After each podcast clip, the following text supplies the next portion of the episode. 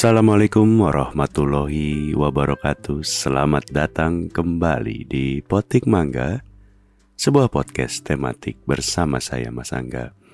Apa kabar lo yang lagi dengerin? Semoga dalam keadaan sehat walafiat, amin ya robbal alamin. Topik hari ini ya. Gue adalah pengguna Pertalite. Jadi ketika kemarin ada berita kalau pemerintah ada wacana untuk menghapuskan Pertalite, gue agak gimana gitu. Jadi dulu gue memang menggunakan bensin Shell. Shellnya jenis super. Ketika waktu itu gue pakai, harganya masih 9.150, kira-kira tahun 2020-an lah. Waktu itu Pertamax masih sama seperti sekarang, harganya 9.000. Beda Rp150 antara super dengan Pertamax adalah sebuah hal yang sangat oke banget lah. Artinya ketika lo mungkin isi bensin berapa? 30 liter? Bedanya hanya 150 kali 30, sekitar 4.500. Tidak sampai Rp5.000. Dengan keunggulan Shell yang menurut gue cukup oke, terutama mungkin di Jakarta ya. Gue gak tahu kalau di kota lain. Tapi kayak di Jakarta itu menurut gue, satu hal ketika lo isi bensin di Shell itu, satu, menurut gue gak pernah antri. Hampir tidak pernah mengantri. Kedua itu kaca depannya dibersihkan, sudah pasti bisa menggunakan non-tunai seperti kartu debit atau kartu kredit. Bahkan edisinya bisa dibawa ke mobil lo, diambil dari kasirnya atau dari posnya gitu. Dia wireless dan bisa dibawa ke mobil lo. Artinya sebuah keunggulan yang lumayan banget sih tadi yang gue bilang gitu. Dan apa ya, pasti ada apa supermarketnya atau minimarketnya, WC-nya juga bersih gitu. Sampai suatu hari Shell itu kan gak pakai pengumuman ya, kalau besok dia mau naik. Gak kayak waktu pemerintah mengumumkan harga bensin naik. Shell itu naik dari 9.150, dia naik ke 9.000 berapa? 300 kalau gak salah.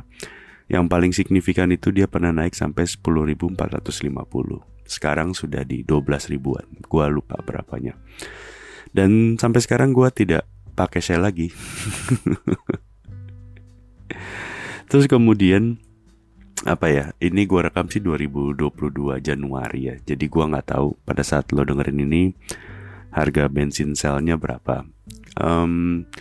Setelah itu karena Shell naik, otomatis pilihan berikutnya pindah ke Pertamax. Pertamax harganya Rp9.000. Dan sekarang akibat keputusan ekonomi tentunya,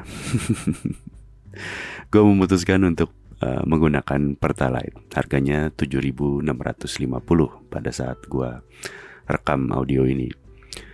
Gue sempet ke Vivo, betul gue sempet ke Vivo. Vivonya yang 89 pula, alias di bawahnya si Pertalite. Itu kalau nggak salah waktu itu harganya 7.350. Gue gak tahu apakah itu harga promo atau harga memang pada saat itu seperti itu. Tapi sekarang pun harganya kemarin gue sempat lihat udah mahal juga di 9.000-an atau mungkin berapa ya, gue lupa kalau gak salah. Tapi emang pada saat gue menggunakan Vivo 89 tuh gue merasa agak kurang oke ya. Mungkin memang pertama pom bensin Vivo, SPBU Vivo belum sebanyak Shell, apalagi Pertamina.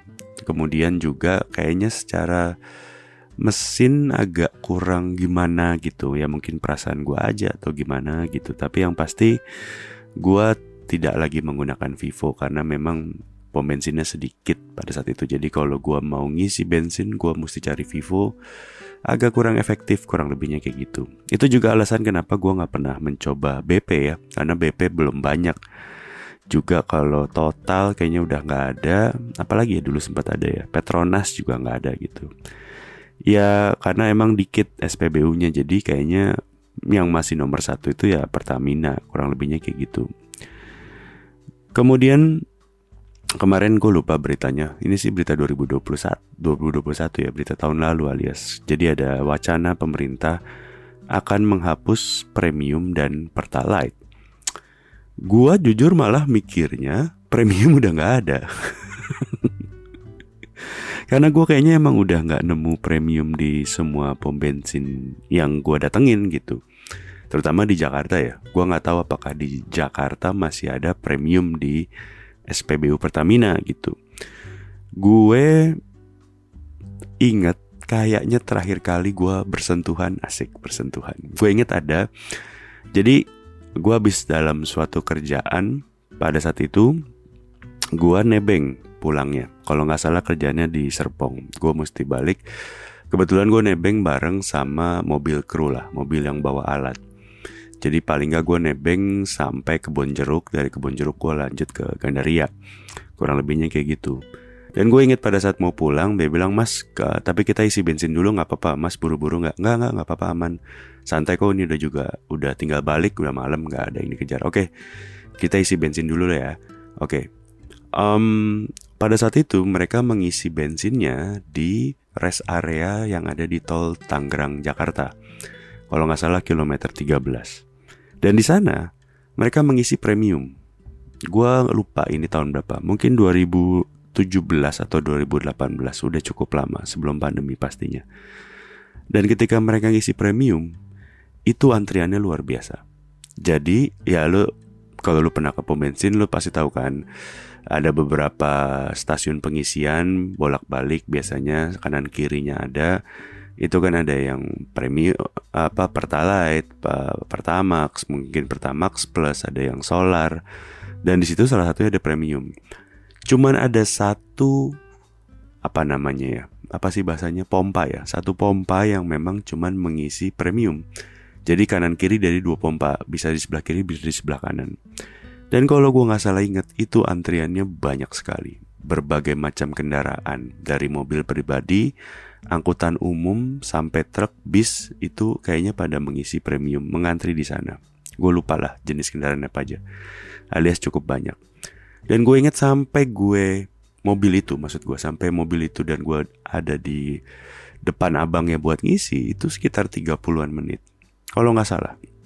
Itu setengah jam, waktu yang cukup lama untuk mengisi premium. Gua lupa pada saat itu premium mungkin masih di 6.000 mungkin atau 5.500, gua lupa harganya berapa. Tapi intinya pada saat itu hampir semua mobil yang datang ke rest area itu untuk mengisi bahan bakar, hampir semuanya menggunakan premium atau mengantri premium. Paling ada beberapa mobil yang memang bermesin diesel menggunakan solar, atau ada beberapa mobil yang memang sudah menggunakan Pertamax pada saat itu, tapi dikit sekali. Pertalite hampir tidak ada yang mengisi. Karena pada saat itu Pertalite adalah sebuah jenis bensin yang dianggap nanggung. Nanggung dalam arti kata, kalau memang duit lo pas-pasan, lo pasti ke premium. Kalau lo memang mobil lo yang bagus dan lo kaya, lu pasti akan ke Pertamax, lu gak akan ke Pertalite gitu. Pertalite itu benar-benar nanggung. Siapa yang akan ngisi Pertalite itu adalah, ya harusnya orang-orang yang pengen menggunakan Pertamax tapi duitnya gak sanggup, tapi sayang kalau mobilnya pakai premium. Anggapannya kayak gitu.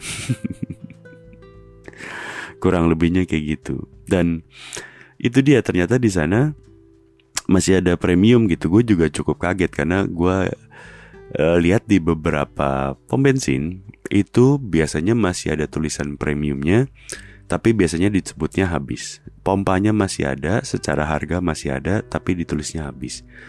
Kalau lo perhatiin, makanya tadi gue agak kaget ternyata premium masih ada. Ternyata kalau lo ke pom bensin itu kan daftar harganya ada tuh di tiang yang segede gaban. Itu kan udah nggak ada harga premium kan. Pasti Pertamax Plus, Pertamax, Pertalite, atau sama solar gitu. Jadi udah gak ada tuh harga premium. Dulu itu masih ada harga premium, tapi biasanya ketika lo mau mengantri premium, bilangnya udah habis. Kurang lebihnya kayak gitu sih. Yang pasti, orang tidak akan menolak sesuatu hal yang murah kalau dianggap sama aja. Contohnya, ketika lo nonton bioskop, lo akan memilih yang kursi reguler ketimbang yang mungkin Premier atau IMAX. Orang harganya bedanya lumayan, 5.000 sampai 10.000 mungkin. Kalau lo berlima atau berenam bawa satu keluarga, ada sekitar 60.000 selisihnya, kurang lebih kayak gitu. Filmnya tetap sama, kenyamanannya pun mungkin nggak jauh beda, alias masih bisa dinikmatin, kenapa nggak? Itulah kenapa orang akan selalu memilih sesuatu hal yang lebih murah, tidak memilih sesuatu hal yang mahal kalau dianggap sama. Betul bahwa secara fakta Pertamax jauh lebih baik ketimbang Pertalite, karena secara oktan ya, kalau nggak salah kan Pertamax itu kan 92, sementara Pertalite itu 90, premium itu 88. Kalau gue nggak salah ya, tolong koreksi kalau gue salah. Tapi intinya, hampir semua orang memilih pastinya yang bisa lebih murah. Kalau memang secara mesinnya nggak masalah, secara perawatan yang nggak terlalu masalah, ya otomatis orang akan memilih yang lebih murah. Karena memang menurut banyak orang yang menggunakan Pertalite, pastinya secara signifikan belum ada perbedaan yang gimana-gimana gitu. Intinya sih, kalau ada bensin yang murah, orang nggak akan beli bensin yang mahal. Makanya premium menurut gua perlahan tapi pasti menghilang dari peredaran di Jakarta terutama. Makanya orang mesti jalan, orang mesti bekerja, mobil harus jalan, motor harus jalan. Ya mau gak mau mereka mengisi Pertalite. Dan makanya banyak orang yang pasti kalau ada bensin murah ya gak akan beli bensin yang mahal, kecuali terpaksa atau memang duitnya banyak gitu. Sekarang tadi gue bilang Shell itu harganya 12.000. Hampir menurut gue ya, gue juga udah gak pernah ke Shell, hampir semua Shell itu sekarang lebih sepi lagi. Maksud gue ketika waktu itu harganya 150 perak aja, gue merasa ngisi bensin di Shell itu udah enak banget karena pasti gak ngantri. Sekarang lebih gak ngantri lagi, paling hanya ada 1-2 mobil saja yang ada di Shell.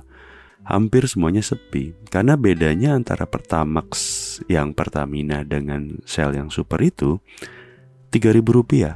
Pertamax itu 9.000, Shell itu 12.000-an. Artinya Rp3.000 itu kalau lo beli misalnya katakanlah 20 liter, itu udah Rp60.000 bedanya. 3.000 kali 20 gitu. Ya dikali pemakaian yang mungkin sebulan, misalnya katakanlah lo berapa kali ngisi. Misalnya lo seminggu sekali ngisi, atau misalnya berapa, 5 kali ngisi lah dalam sebulan gitu. 60.000 kali 5 itu udah 300.000 gitu. Sebulan itu gue tadi salah ngitung. Maksud gue kan 60.000 itu beda 20 liter. Kalau lo sebulan itu 5 kali ngisi bensin, bedanya udah 300.000 gitu.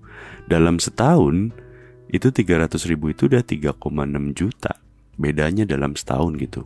3,6 juta itu UMR Bandung kali, atau UMR Semarang mungkin. Itu udah lumayan gitu bedanya, signifikan. Bahkan untuk orang yang cukup berduit sekalipun 3,6 juta menurut gue sih cukup lumayan gitu.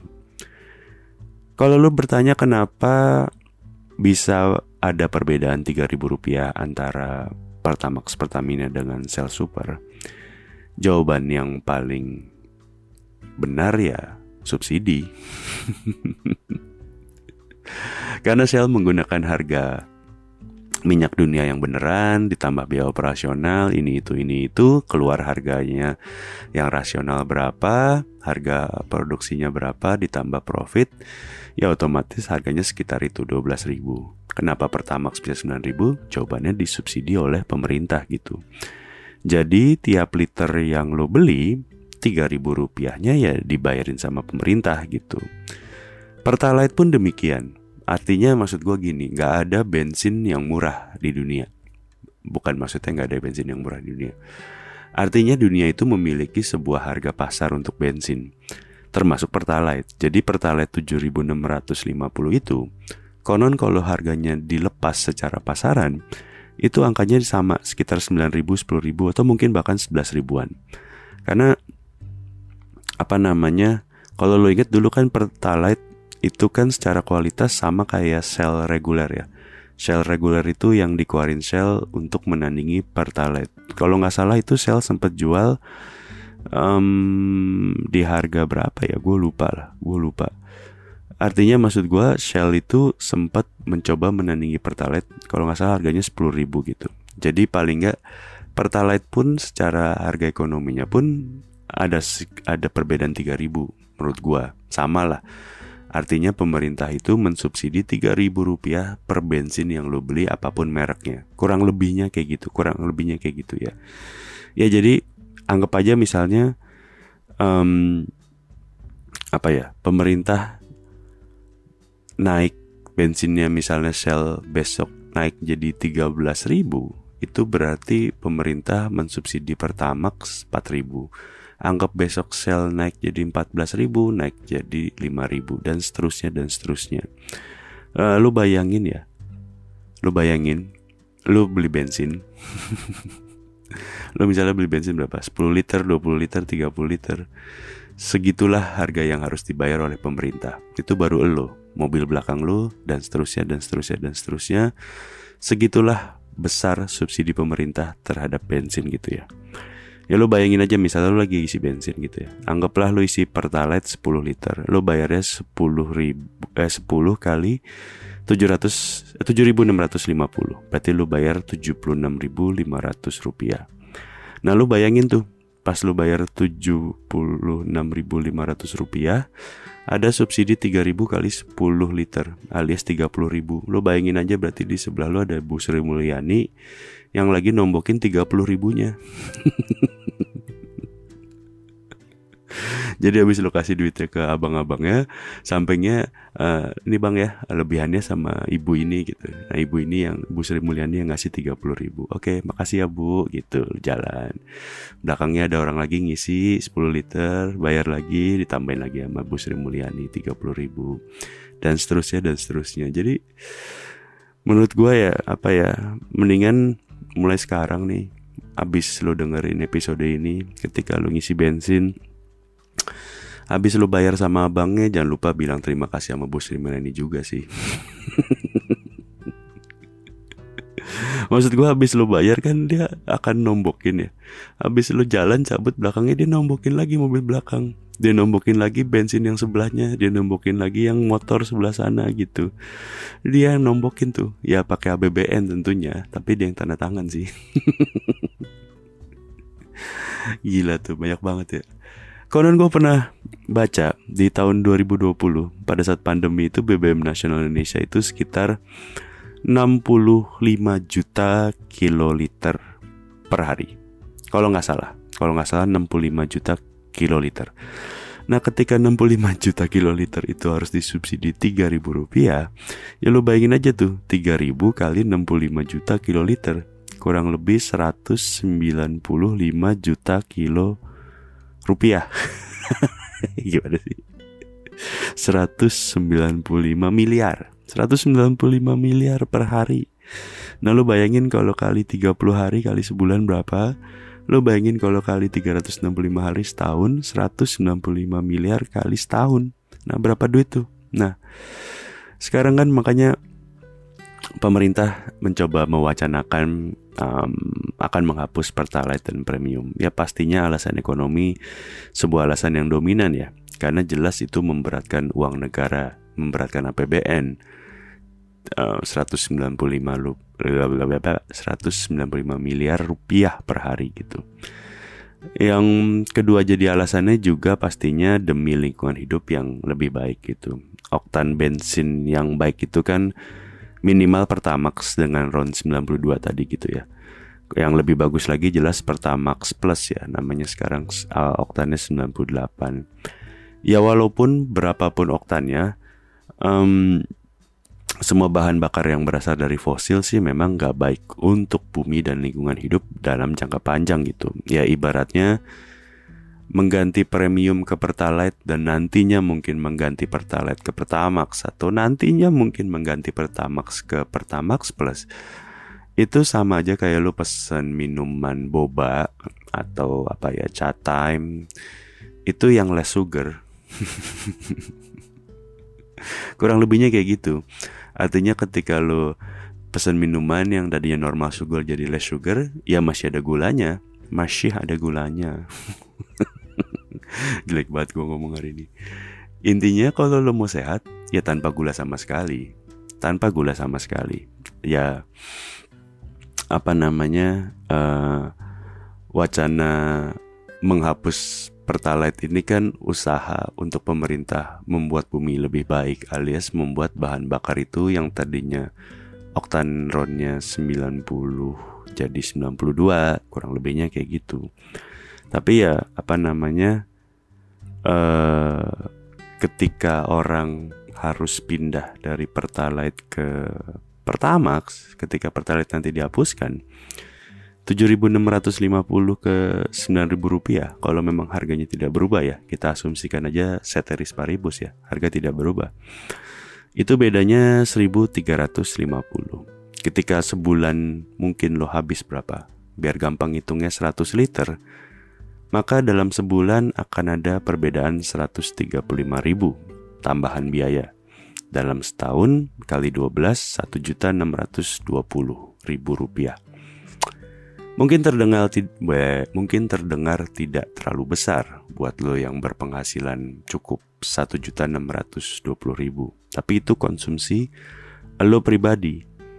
Kalau lo mengimplementasikan sebuah kenaikan harga bahan bakar ke ekonomi secara global, maka efek multipliernya itu semakin dahsyat. Asik, udah kayak ini belum gue?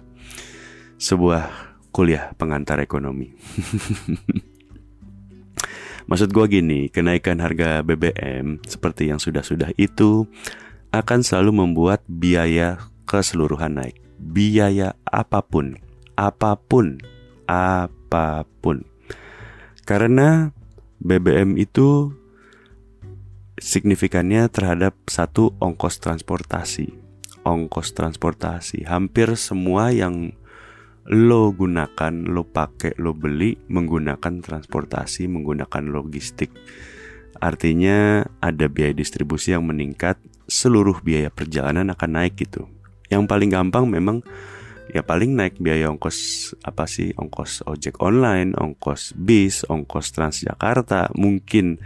Tapi lo mesti bayangin ketika Pertalite beneran dihapus dan semua menggunakan Pertamax, ongkos distribusi pasti akan naik.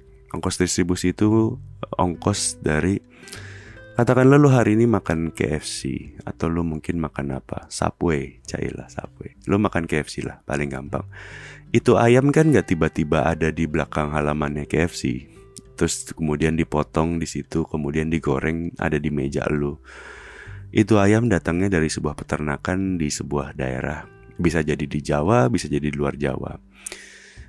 Untuk itu ayam sampai ke piring elu butuh ongkos, butuh transport, dan transportasi butuh bahan bakar. Ketika harga bahan bakar naik, harga transportasi naik, harga distribusi naik, harga ayamnya juga naik. Jadi 1.620.000 yang tadi kenaikan efek langsung akibat lo yang tadinya pakai Pertalite jadi pakai Pertamax, ditambah dengan ongkos lain-lainnya juga naik. Kalau itu KFC harganya nggak naik, gue pastikan ayamnya kecil. Contoh kasus yang paling populer dari harganya nggak naik, apa namanya, makanan ukurannya makin kecil tuh beng-beng ya. Dulu waktu kecil, menurut gue beng-beng max itu ya beng-beng aja, nggak pakai max. Sekarang kalau mau dapatkan beng-beng dengan ukuran yang sama, ada embel-embel maxnya. Maksud gue, jadi jangan lu pikir kalau naiknya BBM atau dalam hal ini dipaksa pindah ya. Mungkin misalnya Pertamax yang nggak naik, tapi Pertalite yang nggak ketika Pertamaxnya harganya nggak naik dan Pertalite yang menghilang, otomatis lo dipaksa pindah ke Pertamax karena Pertalite-nya udah nggak ada lagi. Gimana cara mobil lo bisa jalan kalau bensinnya nggak lo isi gitu.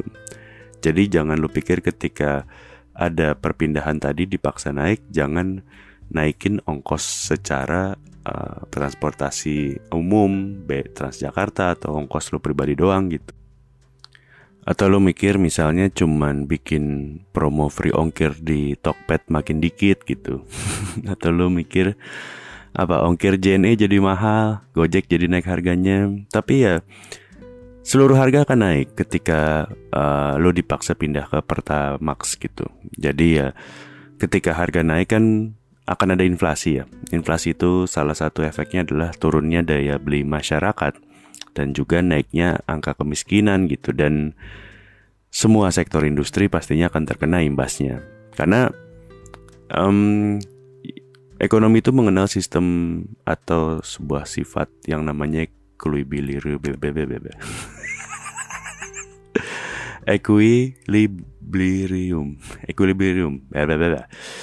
Intinya ketika nanti ada inflasi pastinya nanti secara waktu akan ada sebuah keseimbangan. Ketika harga naik, otomatis suatu hari gaji lo juga akan naik. Tapi butuh waktu.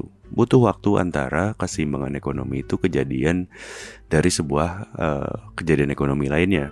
Artinya dari kenaikan harga BBM itu yang pertama kali duluan kejadian adalah pastinya naiknya harga inflasi dulu, naiknya harga-harga barang sebelum akhirnya naik gaji. Biasanya kayak gitu.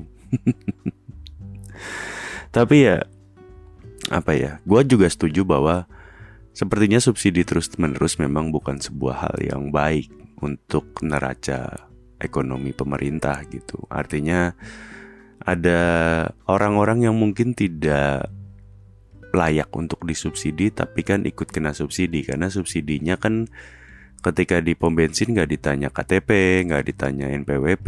Ya udah, dia akan mensubsidi setiap jenis mobil, setiap orang tanpa mengenal latar belakang, status ekonomi, dan seterusnya dan seterusnya. Intinya ketika pemerintah sudah memutuskan harga segitu, ya harga itu berlaku untuk seluruh rakyat Indonesia, nggak ada pandang bulu gitu, kurang lebihnya kayak gitu. Tapi ya gue merasa dalam jangka yang menengah atau jangka yang panjang ya, solusi dari hilangnya Pertalite gitu ya, kalau emang nanti jadi dihilangkan, tentunya adalah mobil listrik. Tentunya selain transportasi umum yang lebih baik ya, maksud gue agar tidak melulu menggunakan kendaraan pribadi. Karena memang menurut gue kendaraan listrik itu adalah sebuah kendaraan yang masa depan.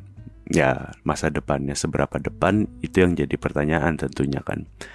Karena beberapa transportasi umum juga sudah menggunakan tenaga listrik itu. TransJakarta beberapa juga udah ada bisnya yang pakai listrik. Taksi Bluebird juga walaupun belum semua sudah ada. Ojek online, Gojek dan Grab pun ada yang kayaknya dari Grab. Gue pernah lihat ada yang motornya listrik dan ada stiker Grabnya. Dan secara pasar pun ada motor listrik yang memang sudah rilis ke pasaran gitu. Cuman untuk roda 4 kendaraan pribadi itu mobil listrik kayaknya sekarang harganya masih cukup mahal. Paling gak buat gue mahal lah. Gue gak tahu kalau buat lo. Buat beberapa orang sih kayaknya kebeli. Gue sih belum kebeli kayaknya mobil listrik gitu ya. Kecuali lo Raffi Ahmad sih kayaknya kejangkau-kejangkau aja gitu ya. Dan gak cuman mahal, pilihannya juga masih sangat terbatas ya. Mobil listrik yang ada di Indonesia tuh kayaknya belum banyak. Yang paling mahal jelas yang mereknya Tesla. Itu harganya sekitar 2 miliaran gitu. Gue lupa tipenya apa. Yang pasti kalau Tesla itu adalah yang sekarang ini paling mahal di antara semua mobil listrik yang udah rilis di Indonesia gitu.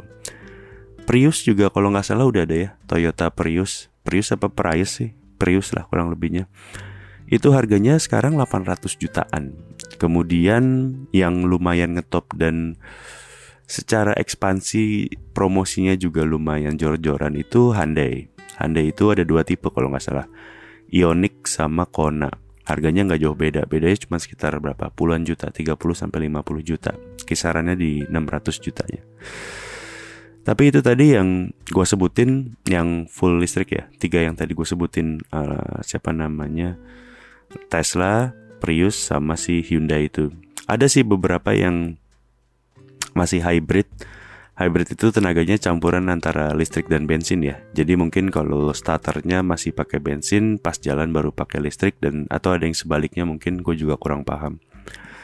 Tapi itu tadi, dengan harga yang mungkin paling murah hanya 600 jutaan, kayaknya masih belum sanggup deh atau belum banyak yang sanggup. Mayoritas masih mungkin agak sulit membeli mobil listrik gitu pada saat ini ya. Bahkan untuk orang Jakarta pun kayaknya mungkin belum semuanya, bahkan mungkin baru sebagian kecil gitu yang bisa beli mobil listrik gitu. Ya konon sih nantinya akan ada mobil listrik murah ya. Artinya kemarin kalau nggak salah di GIIAS tuh Wuling ada sebuah mobil listrik yang harganya di bawah 100 juta. Tapi ya gue nggak tahu masuknya kapan, dan ketika sudah masuk dan diproduksi apakah harganya sama seperti yang dijanjikan kemarin, ya gue juga nggak tahu sih. Gue sih jujur mau-mau aja ya punya mobil listrik, maksud gue kenapa enggak gitu. Kalau emang bisa jadi murah atau bisa membuat bumi menjadi lebih baik dengan gue gak pakai bensin sih, gue mau banget gitu. Yang gue bukannya gak mau gitu, gak sanggup.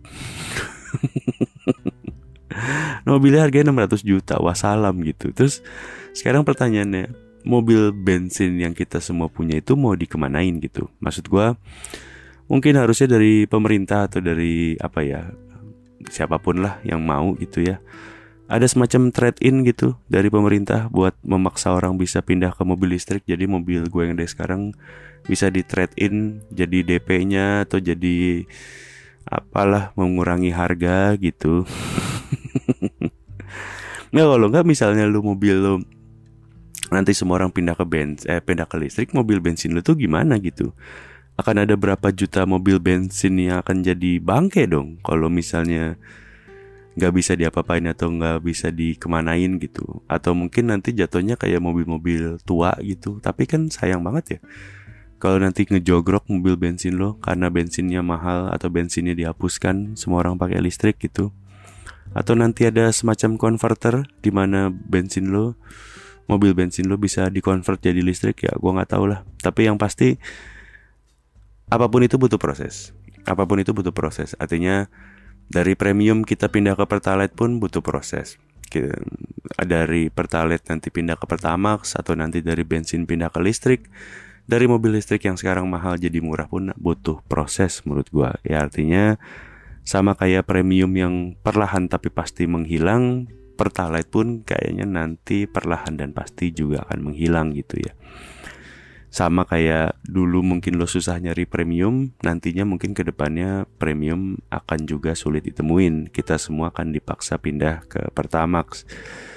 Dan ketika itu terjadi, kayaknya inflasi sebagai hal yang paling pertama nongol ketika ada kebijakan ekonomi yang berakibat kenaikan harga. Inflasi akan selalu terjadi. Jadi ya perpindahan dari Pertalite ke Pertamax memang gue yakin akan menimbulkan inflasi mau nggak mau. Ini semua masalah waktu aja gitu ya. Nantinya mungkin suatu hari nanti ketika mobil kita semua udah jadi listrik, ketimbang bayar bensin ke SPBU, kita semua mungkin pusingnya akan ngecas mobil di rumah gitu.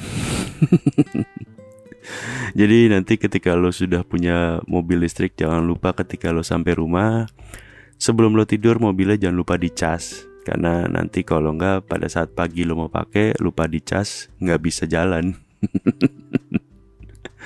Atau mungkin nanti akan ada yang jual baterai cadangan mobil ya. Jadi nggak perlu dicas, cukup ganti baterai, sisanya udah bisa jalan gitu. Mungkin ya, mungkin. Atau bisa juga nanti ada yang jual power bank khusus mobil gitu. Jadi sambil jalan bisa sambil ngecas gitu.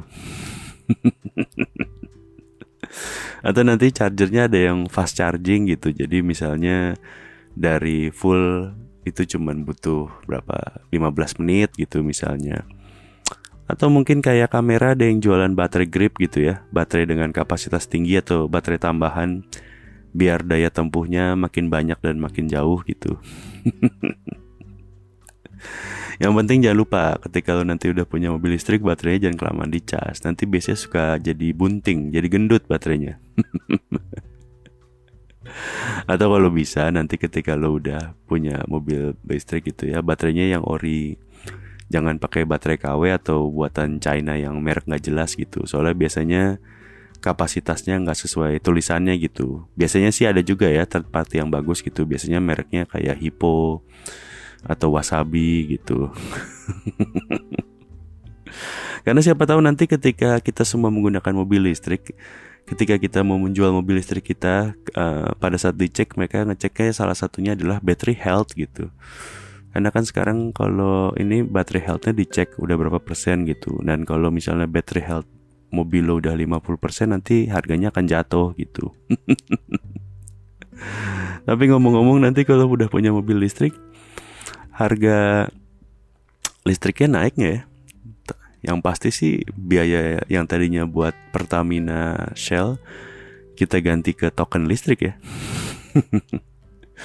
Yang gawat kalau PLN nanti mati lampu se-Jabodetabek. Kayak tahun kapan tuh yang mati lampu se-Jabodetabek, yang ada besoknya pada nggak kerja karena pada nggak ada ngecas mobil. Alhasil juga orang nantinya pada beli genset buat ngecas mobil kali ya.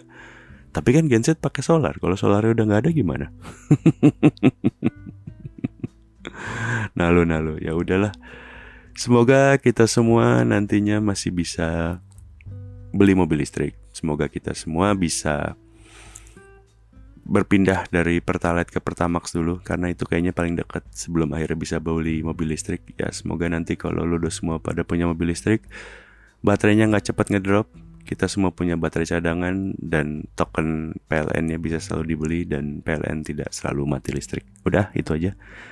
Maaf kalau tidak jelas, semoga bisa dinikmatin. Sampai jumpa di episode lain dari Petik Mangga. Assalamualaikum warahmatullahi wabarakatuh.